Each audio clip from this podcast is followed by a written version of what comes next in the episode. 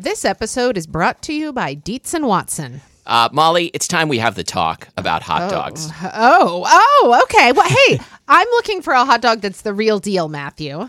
Like a classic hot dog that, like, when you think of, like, the platonic ideal of a hot dog, mm-hmm. I recommend Dietz and Watson's Dietz dogs. Ah, well, I've heard that they're handcrafted and made using only Dietz and Watson premium meat. I can vouch for this because Dietz and Watson sent us a big box of hot dogs and other delights, and wife of the show Lori and I had them for dinner last night. We had uh, the classic beef Dietz dogs with on toasted buns with sauerkraut and pickled jalapenos and Dietz and Watson ballpark-style yellow mustard. Do you think you'd recommend Dietz and Watson hot dogs for fried rice? Oh, yeah. Fried rice with some sliced hot dogs. I'm going to be doing that soon. Wife of the show, Lori, is going to be making the hot dog flour buns from Christina Cho's cookbook, Mooncakes and Milk Bread. Very excited for this. Mm, and I'm especially pleased because Dietz and Watson does things the right way. So this means like no additives, no fillers, no artificial flavors, no cutting corners. You can feel good about this stuff. Dietz and Watson. It's a family thing since nineteen thirty-nine. Shop now at dietz and watson dot com slash the right way. That's Dietz, D I E T Z, and watson dot com slash the right way. I'm Matthew. And I'm Molly. And this is Spilled Milk, the show where I lift my hand way up in the air and can't Nobody put can it back see down. It. Were you doing a little stretch? Do you need to do the other side Yeah, now? I think I need to do the other ah, side or I'm yeah. going to feel like like a little twisty all day. Oh, morning stretch is spilled milk. Uh, let's listeners, why don't you stretch along with us? This will this will be like the like the radio exercise routine that people do in Japan, um, oh. and uh, which is appropriate because uh, this episode is going to be heavy on Japanese food. Yes, we are talking today about dipping noodles. Yeah, mm-hmm. and. I think I said during a recent episode we should do a dipping noodle episode, but I don't remember what that episode was or why. Yeah, me neither. Okay. Okay. I'm really glad to be doing this because I have heard about dipping noodles from you for a long time. Uh, I remember reading in your book, Not One Shrine, your book co-authored with yeah. Becky Selengut. I remember reading about Tsukemen. Mm-hmm. Am I pronouncing that right? Tsukemen. Tsukemen. Tsukemen. Tsukemen. It's it's hard it's hard for me to say like in isolation. I'll try and use it. Okay. Yeah. Anyway, I remember um, reading about it, and just this morning I've gotten to eat a bowl of dipping noodles. Yeah. So where where do we even begin? So I, I went on I went on kind of a journey yesterday. Because I like asked on Twitter, like, is this only a Japanese thing? Let's let's uh, start by, by like defining what we're talking about. Okay. All right. So this is going to be one of those episodes where I talk a lot and you should interrupt me a lot because okay. otherwise it's going to be real dense. Okay. Dipping noodles is a way of serving noodles and broth or sauce where the noodles are served separately, and it you it is a dish that really focuses on the noodles and the noodle texture. And you pick up some noodles with your chopsticks, you dip them into the sauce or broth, and then slurp them. them up. So I'm guessing that the, the sauce or broth is going to be more like more concentrated and flavorful yes. than it would be in like a soup context. Yes, exactly. And I'm also wondering if this is something that is often eaten like in the the warmer months of the year, because the noodles, at least as you served them today, were cold. Yeah, I mean, it's served year round in Japan, certainly, but like I do I do think of it as like something that is especially refreshing, uh, especially like an udon or soba preparation. It's especially yeah. refreshing when it's hot out because like the noodles are usually cold. The dipping sauce is sometimes cold as well, especially oh. when soba is involved. Okay. I made a hot dipping sauce today, but it can go either way. Okay. Wait, are these a, a Japanese thing primarily? Do they show up in other cultural traditions? Okay. So what I found was like I, I like racked my brain, which makes uh, like a real a real satisfying sound, like a like a kind of sound. Uh-huh. And uh, I was like, can I think of like a dish where noodles are served this way outside of Japan? I couldn't, so I asked. And uh, basically what people on the internet came up with was the the one example that really cl- seems to fit where it's like focused on the noodles and you're really dipping them into a, an intense flavorful broth or sauce is buncha Hanoi, which is ah, uh, bun cha, yeah. served in northern Vietnam, where the noodles are served like uh, cold in a yes. bowl, and you pick them up and dip them into a sauce that usually has pork in it, and there's probably lettuce leaves involved also. Okay. So oh, yeah. That's, other than oh, that's that, that's really good. Like I people get that. suggested. So one person, uh, we have a listener who um, runs, uh, lives in Istanbul and and writes about Istanbul Eats, um, mm-hmm. and said that like if you go to a Uyghur restaurant in Istanbul, you can get noodles as a side dish to go to go with various dishes. Which seemed, it seemed like when, when noodles are like interchangeable with other things as a side dish, it maybe doesn't quite fit for me, but it's certainly close. I don't know. I mean, I, I guess it depends on whether the the side noodles are being dipped. Yeah, and because then, inherently dipping noodles, there there has to be a dipping motion. There has involved to be a dipping, yeah. Like in the eating of them, if your arm isn't going up and down a lot, yeah, um, then you should definitely be sure to stretch before you eat right. your dipping noodles. Um, and one uh, one wise guy named uh, at Jake Some Noise on Twitter said, "Oh yeah." Uh, local local Seattle-based chef. Oh, okay, great. Mm-hmm. When bad American Italian restaurants just put the sauce on top of the pasta instead of finishing it in the sauce. So. Oh, yeah, that's that's a bad example of dipping noodles. I mean, that's an example of bad dipping noodles. Yeah, exactly. So I think we can conclude that, like, the this type of dish has gotten, like, its greatest expression and diversity in Japan. Okay. Well, so hold on. When did you Unless first have Unless there's something that I don't know about yet, in which please get in touch. We need to do memory lane. Let's do memory lane. Um, do you want to start? Uh, yes, I will start. The first time I had dipping noodles was here at your table this morning. Okay, that's what I thought. It is a Monday morning. Right now it's nine fifty-two a.m. I think I was probably eating them at like nine thirty-two maybe. And they were delicious. Uh, I think that there was some sort of little pork pieces. Yep. And what seemed like scallions, or yep. was it negi? No, uh, scallions. Scallions and, and onions. Okay. Dashi?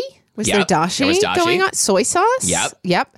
And uh, you used udon, which yep. had a delightful chew to it. Yeah, I love cold udon. It looked like you used the, is it Shiraki, Shirakiku or? Yeah, I think it was uh, Shirakiku brand. Uh, yes, those, that's the brand I usually use too. When you get frozen frozen udon, which which I think is the best way to buy it mm-hmm. for, for cooking at home, it comes in a very satisfyingly, like perfectly rectangular block of pressed noodles that then immediately comes apart when you put it in boiling water. It's delightful. It's great. Okay, so that was the first First time I had dipping noodles, and they were delicious. Oh, good! I'm glad you yeah. enjoyed them. That was that was a recipe. Like I, I say, I developed the recipe. Like I think I probably started with a Just One Cookbook recipe and and tweaked it a little bit. Mm-hmm. But uh, I will I will share my recipe in in the show notes. It's super easy to make. Like I started cooking when you got here at like nine oh five, and it was ready by nine thirty. I think my entire family would love this. I'm good. Very glad to know about it. Yeah, like you can, yeah, it's something you can whip up anytime. Like I do,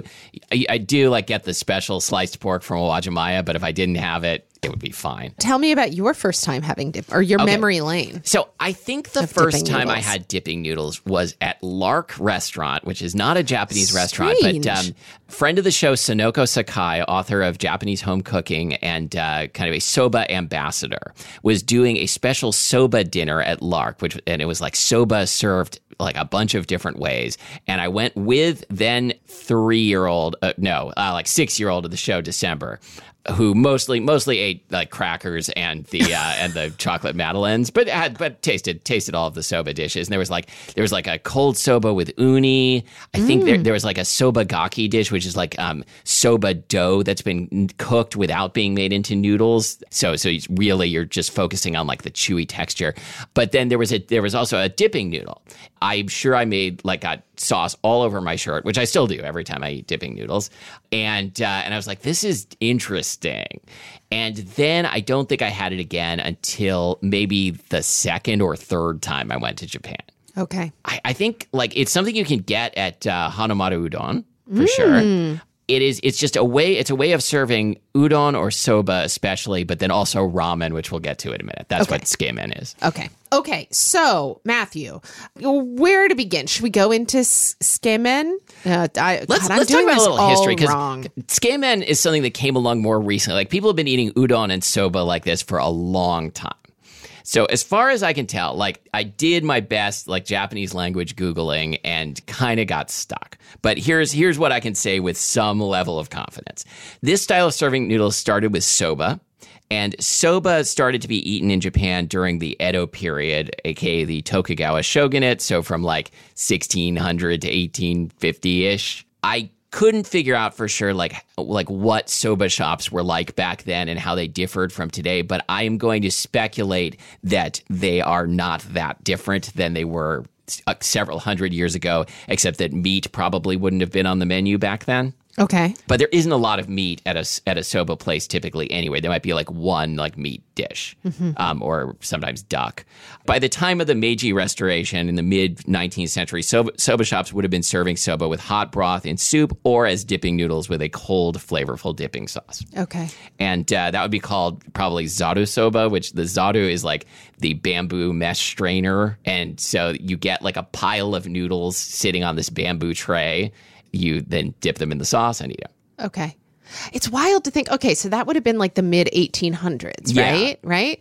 I mean, I wonder like what the equivalent of like a soba shop would have been in the U S at that time. Like that sort Maybe of... like a Jack-in-the-Box? like a like that sort of category of like casual but carefully made food. I don't, I don't know. Like, like what... Uh, would that have been like fish and chips? Uh, like when I, I'm like sure I've read a book it... about like the restaurant history of America, but like I, I have no like when I think of like the mid nineteenth century, like I think of like a shack where like people are like cooking on a wood stove. I just think of like the Civil War. Yeah, sure. I don't think about food. Yeah, but I think they I think people did eat food in America. I think they probably did too during that century. Yeah. Anyway, okay. Well, maybe maybe we have a listener who will will let us know if there was like sort of uh, I don't know an equivalent in terms of like what am I looking for like like, like a, an easy to stop into shop where you could get. Yeah, you're right. There there must have been. Right? Like to get some sort of restorative broth. Yeah, to get a restorative broth. Like. Yeah, we, we should do we should do an episode just called restorative, restorative broths. broths. You know what? I think that that is um, synonymous with.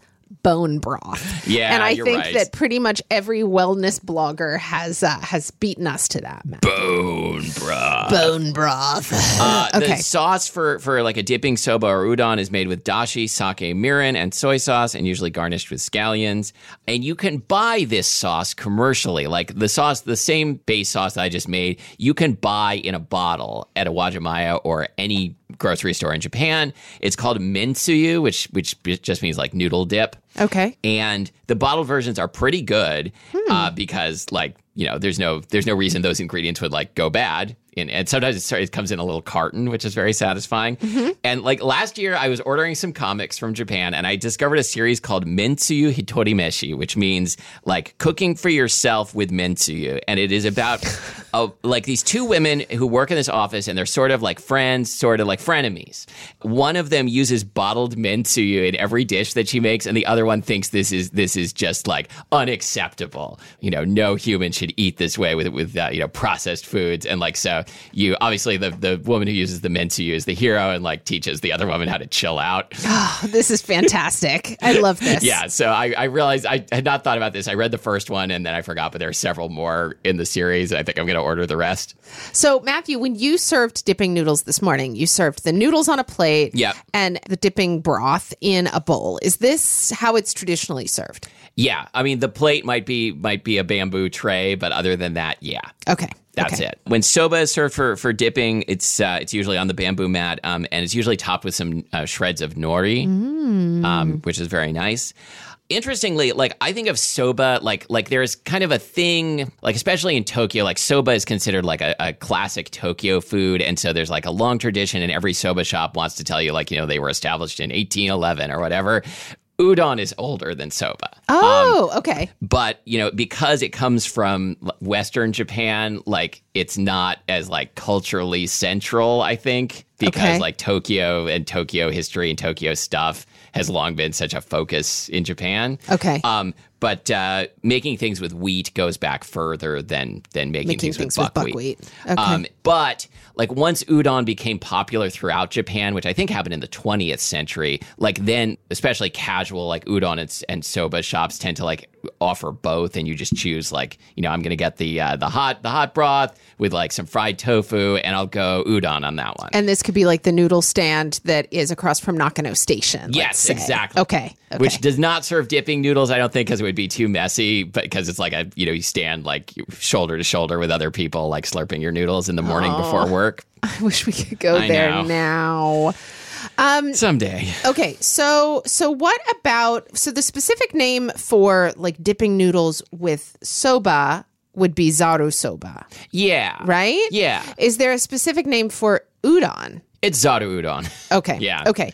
So what about, you mentioned ramen noodles? Yeah. Okay. So this is one of those dishes that, like, everybody seems to agree on, like, like the moment of its creation, like, within a range of a few years. And, like, whenever I hear that, like, I get skeptical, like, you know, that uh, usually there isn't just, like, one genius who invented a dish that uh, that everybody loves. But let's go, let's go with the story and, okay. like, see see who pushes back on it. So there was a chef named uh, Kazuo Yamagishi, possibly in nineteen fifty-five or possibly in nineteen sixty-one. He was first working at a restaurant called Nakano Taishoken, which is uh, south of Nakano Station. Okay. Uh, so very near where we've stayed in Tokyo. Okay. He then, like, for the rest of most of his career, uh, worked at uh, the uh, Higashi Ikebukuro uh, branch of the same uh, of the same restaurant. Okay. So, like, uh, so a different couple, different neighborhood, couple miles away, but still in in Western Tokyo. And he was inspired by zaru soba to, like, use, like, leftover ingredients from his ramen shop, maybe first as staff meal, according to some stories. Maybe he uh, and, like, and then put it on the menu to, like, make a dipping noodle, but using, you know, ramen instead of soba or udon. And ramen, like, the difference is, like, it is a wheat noodle like udon, but it's thinner and has, mm-hmm. like, a much chewier, snappier texture because it's made with an alkaline salt. Okay. Okay. And, but this is like kind of a recently popular thing, right? Yeah. This is not so, like an old. Right. So, so it goes back to the sixties or maybe fifties, but then, like, exploded in popularity in the two thousands. Okay. Like, wow. B- before okay. that, like, my impression is before that, you would not say to your friends, like, let's go get Tsukemen. Whereas, like, that would be an incredibly normal thing to say today. Because your does, friends would be like, what? Like, they only serve that at, like, four places, and I've never heard of it. What does that word mean? I mean, like, did that word exist before there were ramen dipping noodles? That is a really good question. So, uh, tsukeru is to dip, and men is noodles. So, oh, it's, it's just okay. dip, dip, dip noodles. noodles. But, so, but that, that word was not, as far as I know, used as a generic term for, like, dipping soba or udon. Okay. I don't know. Okay. At the time it got popular, then, of course, people started making different styles. I think probably the most popular Popular, so the, the one that, that Yamagishi was making was was really based on, like, a shoyu ramen. So mm-hmm. so like maybe the, the dip was like a little a little thicker than a shoyu ramen, but, like, you know, rec- recognizably like like uh, soy sauce forward and and not, like, super thick.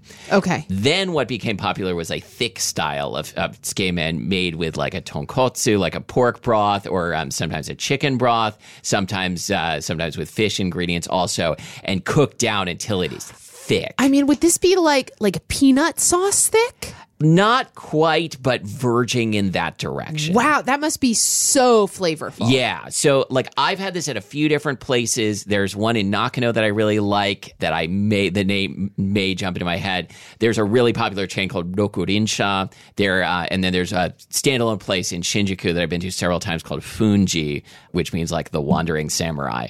And they, like, in my opinion, really, like, perfected this thick style. What, what do they do?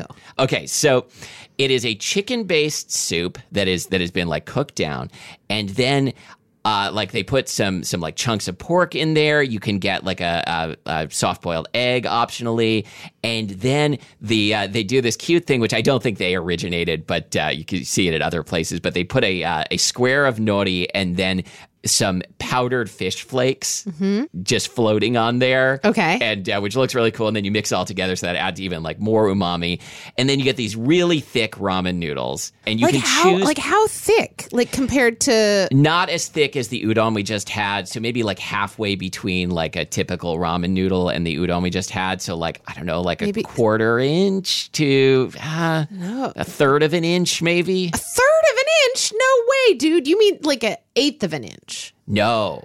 A third of an inch is is thicker than the udon we just had. Okay, you're right. So maybe like maybe like a scant quarter of an inch. There there's okay. some thick noodles. Wow. They're, I can't probably, even imagine that. Like I'm probably exaggerating the thickness as I do with a lot of things. But and, uh, and are they? You know how ram, ramen noodles generally have like a kinky texture to them. Yeah. Are so, they kinky? They're not kinky. I mean, th- you can get tsukemen with with kinky, which I think is called chijiri. Um, okay. But the the ones at the ones at Fuunji are not. And typically when they're really thick, they're not kinky. Okay. So then you get these noodles cold, the broth is hot. Okay. And it comes in like a dipping cup.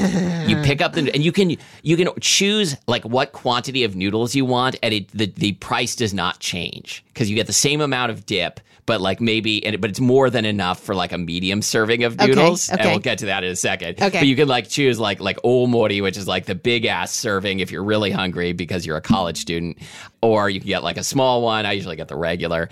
And you pick up these cold noodles, which have just a wonderful chewy texture, and you dip them in in the hot dipping sauce. And like at the beginning, you're enjoying like the contrast between mm. the hot dip and uh, and the cold noodles. And then as you keep dipping, the sauce, of course, cools down pretty quickly. Mm-hmm. And so like, you know, some people I've heard like complain, like, now I've got this lukewarm sauce. I think it's great. I love like the whole journey. So when you finished, you still have sauce, or like have you like cleaned out the bowl of sauce? You have not cleaned out the bowl of sauce. And then there is on sitting on the bar, there is uh, what's called wari soup, which means like dilution soup. Sounds like you're saying watery soup. Yeah, it, well, that's what it is. Like oh, okay. it's, it's a very, very uh, light dashi mm-hmm. that you just pour, and it's hot. Uh, it's in like a like a kind of thermos, thermos pitcher, and you pour it into your leftover dip, which would be too it's too intense to like slurp directly. Uh-huh. So you you dilute it, and then you can drink it like a still very hearty broth. This is brilliant. Yeah, it is so good. Um, wow, that is not something I would try making at home. I I just like dream of going back to Fuunji and getting some.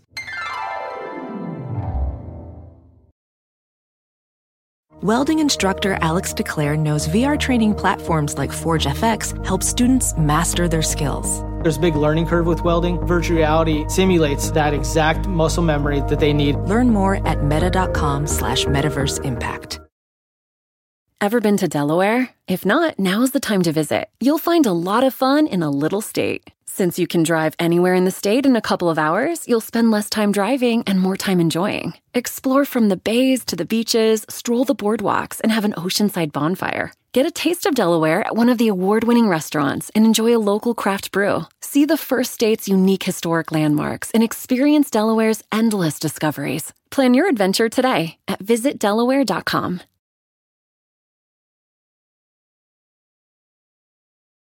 So, Matthew, do you make, well, obviously you make this at home. You just made some for yes. me. Do you pretty much always make the version that you made this morning? Pretty much, yeah, because I really like it. So you mentioned you don't always have the particular pork that you used this morning. What was the pork you used? So it's really, it's like thin sliced pork belly for hot pot that's unseasoned. Like you could use bacon. You'd probably want to like scale back on the soy sauce a little bit so it doesn't get too salty. Wait, wait, wait, hold on. You get that just at like Q F C? Oh, Uwajimaya. Oh, I was going to say, like, do you, I, I was like, I cannot imagine going no. up to the butcher's counter at Q F C and being like, I need thin sliced pork belly for hot pot. That would not, I, I just can't. Now I want to try it and see what happens. They do, no, I, I don't think they would be able to slice it that thin. They do They do sell fresh pork belly at Q F C. But. Okay, but when you go to Uwajimaya, you, you, they've got pork belly and you say you want it thin sliced for hot it's pot? It's already packaged thin sliced. They have a section of hot pot oriented uh, okay. meats that are thin sliced. Usually, I think they freeze them and like, you know, shave them thin. Okay. So it's really thin. I like then I like, cut it up into bites and uh, and just saute it. Okay. And then toss in the onions and scallions and brown those a little bit, and then throw in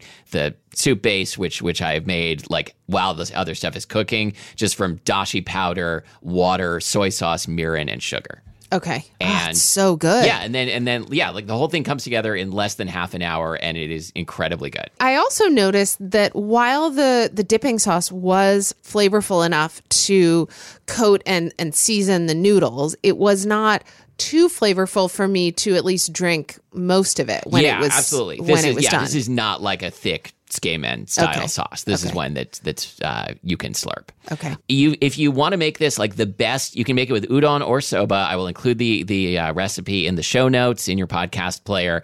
The best way to buy udon and soba for cooking at home is frozen. Mm-hmm. Like that that is going to get you the best texture. But if you can't get that and you and you get can get dried udon, that'll work great. What if, about the refrigerated stuff? The refrigerated kind will work fine. Like I find, I find that that one is often, often like trending on the mushy side. Mm, um, okay. But uh, you know what? It's still going to be good. You know, if you have some like other non-Japanese noodles, still it'll still be fine. I have a question for you about boiling udon. So you know, uh, as I mentioned, I buy the same package yeah. that you buy, and so I bring the water to a boil. Drop, let's say, just one package in, mm-hmm. let's say. And at Do least. Do you take the plastic off first? You take the plastic off. Yeah, that would be step one. So, like you, I have an electric stove, only I think my stove is even shittier than yours. Okay. Yours is a f- five burner? Four burner. Four where, burner. Where would the fifth burner be? Maybe in the middle. Maybe, yeah. Maybe there would be a fifth burner in the middle. Okay. I have a four burner as well. Mine has one fully functional burner, one that only works on medium, high, or lower, okay. but never gets as hot as the first one. Then I have a second, like, smaller one that works. I feel like this is the beginning normally. of a word problem. And then, anyway, I I basically have two functional burners, one that is big and one that's small. Okay. But here's the thing. Even though I feel like it works just fine, totally yeah. fine. Mm-hmm. No, it's fine. It takes a long time for the water to come back to a boil after I drop in this block of frozen noodles. Oh, that's fine. And so I never know when to start the timer because...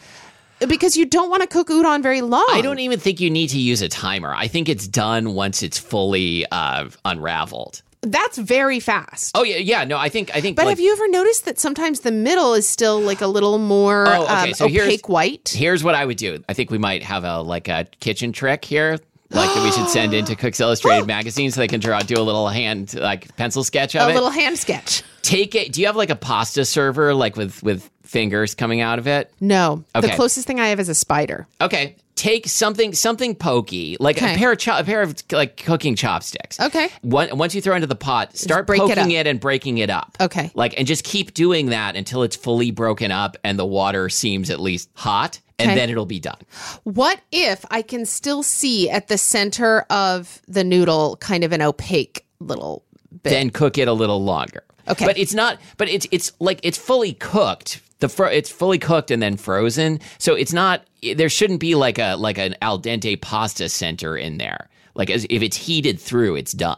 Okay. Yeah, you're right. You're right. What I'm probably seeing is a little part of it that's still not heated through. Yeah. So so definitely, it definitely is worth your time to to like break it up. Like, oh my and be God, sure, I'm really glad we talked about this. Yeah. And like as you're doing it, say, break it up, break it break up. Break it up. Break, hey, break it up, guys. Break it up. Like have you ever, have you ever like like gotten in between two kids fighting and like held out one one arm in each direction, like holding them back? No. Me neither, but I want to so bad.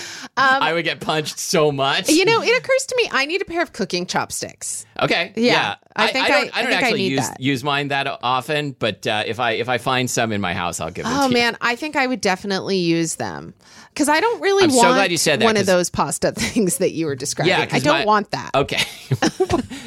What, what's wrong with my, my pasta thing? I don't know why I would use it. I don't want it. Wait, I mean, you would use it to break up an udon fight. But that's all I would use it for. I don't, I mean... I use my tongs for you, you other... You can use tongs to break mm, up an udon? I could use tongs to break up an udon fight, but I want I want cooking chopsticks. Okay, because yeah. um, I'm glad you said that, because when you said that, my thought process was, oh, I could get you some for Christmas, which is come, still coming up at the time we're recording this. Mm-hmm. It's, the it's goose over. Is getting you blew fat. It by the time you're listening to this. The goose is getting fat.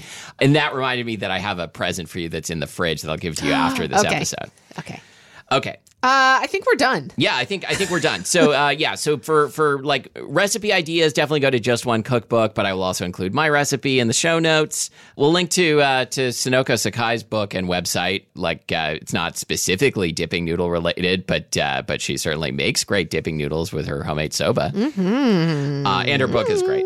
And now let's move on to segments. Oh man, we've got spilled mail today from listener Colton, and this one is directed to me. Should, do, do you want to read? It? Uh, no, you read okay. it.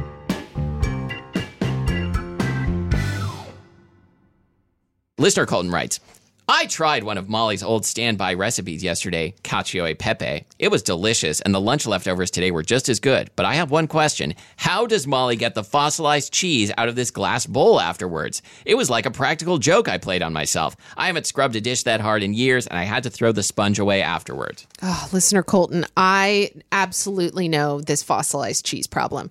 One thing I want to say is the recipe that you've used, which is on my old blog, Orangette, mm-hmm. is ancient. I think I got it out of Gourmet Magazine. Like, yeah. I remember making it in the apartment I lived in from two thousand two to two thousand six. Like, okay, yeah. Okay. I do not use that recipe anymore. I don't think it is the best one. I'm glad that you liked it. However, I it is very difficult to clean fossilized cheese out of a bowl. Yeah. I don't think that's the best way to go.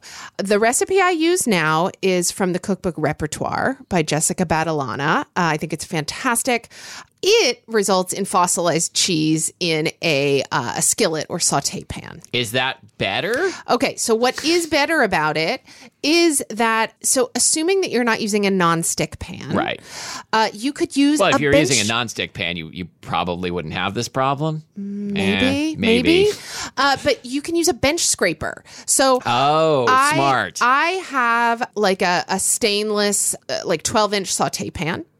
And what I do is after we have served the cacio e pepe, I put a little bit of just a small amount of like hot water, like just water mm-hmm. out of the kettle in the bottom of the skillet and let it sit there like while we're eating dinner. And then I pour the water off. It the cheese stays behind, yeah. believe me. And then I take just my bench scraper and scrape all the cheese out and scrape it directly into the compost. This this episode is rife with, with kitchen tips. So I even have just like one of those metal bench scrapers. I don't even have one of the like plastic dough scrapers that you You can I use in a both. bowl. I imagine that the plastic dough scraper would be a bit more friendly on a variety of surfaces. But anyway, basically the idea is you want to soften up the cheese with a little bit of hot water, pour off that hot water, and then scrape out that gooey cheese. And then wash the the okay. This is vessel. This is really helpful. I wish I had asked this question, but I get the benefit. Thank you, listener Colton, because I there are a couple of pasta recipes that are that are like my favorites. Not that I dislike your cacio e pepe recipe, but uh, like I make uh, what we call pasta Bible pasta, which is uh, pasta with like uh, scallions and and Parmigiano Reggiano and lots of butter um, mm. and parsley. Mm-hmm. Uh, oh, and, and and an egg yolk, which makes it extra sticky. Oh yes. Um, And uh, I love that. I love Salerno-style spaghetti. Both of those make a cheesy crust onto the onto the pa- the pot to the extent that after dinner I'm like, okay, this is my new job now. Mm-hmm. Is is like for the rest of my career, I'm just going to be trying to get the cheese off of this pot. So I, I'm I've never bench scraped it or or dough scraped it. Use your best judgment when it comes to the surface of of the pot uh, and and which tool you're going to use. But yeah, I mean, I use a, like a stainless bench scraper on a stainless pot. Does that make a horrifying noise? No, it okay. actually doesn't. It actually doesn't. There inevitably are like little corners that you can't get into, mm-hmm. but the truth is, is you've gotten enough of it and what's left behind is still quite soft. Okay. Because yeah, I do not like to get all that crusty cheese on the sponge. Oh, and that's you, the worst. You do still get some crusty cheese on the sponge, but not enough that you have to throw it away. Okay. Yeah. This is great. So there's there's my tip for you, uh, listener Colton. Thank you so much for writing in to ask. And yeah, try the cacio e pepe from Repertoire. Can we tag this this episode? Like, you know how sometimes we tag an episode not safe for June? Let's tag this one uh, M A U, uh, maybe actually useful. Oh, maybe actually useful. Okay. okay. Uh, Matthew, do you have a now but wow for us? Yes, I do.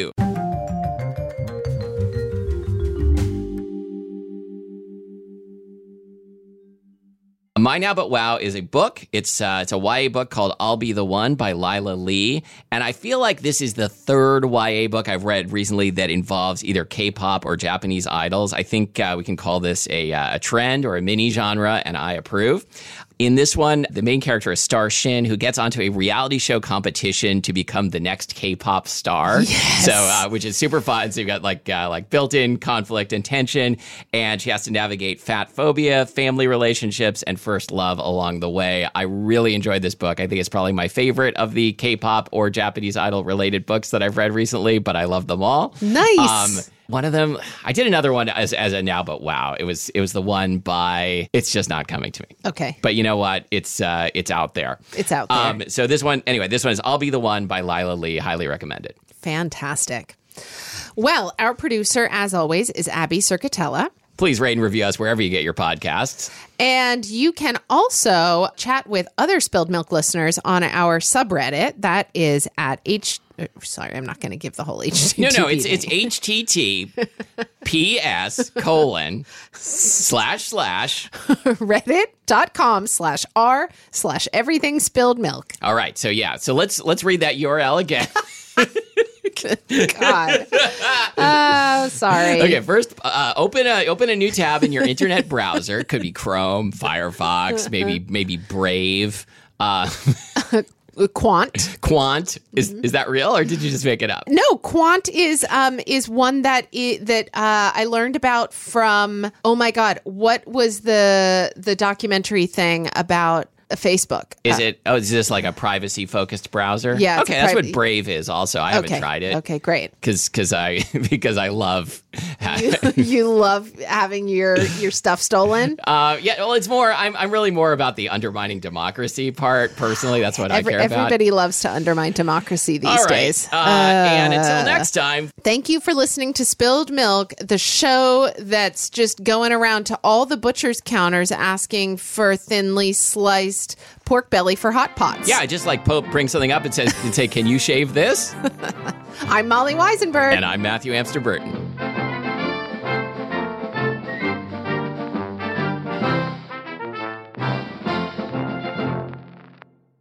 Ooh. Oh, Matthew, why did you have to mention undermining democracy at the end of the show? We're a couple of dips, and you can dip us in anything you want. Um... Did you know that Delaware has endless discoveries? The first state invites you to explore miles of beaches and boardwalks, dozens of unique breweries, award-winning restaurants, some of the country's best state parks, beautiful garden estates, and even tax-free shopping. There's plenty of fun for the entire family and more. Find trip ideas and all the info you need to plan your Delaware discoveries at visit delaware dot com.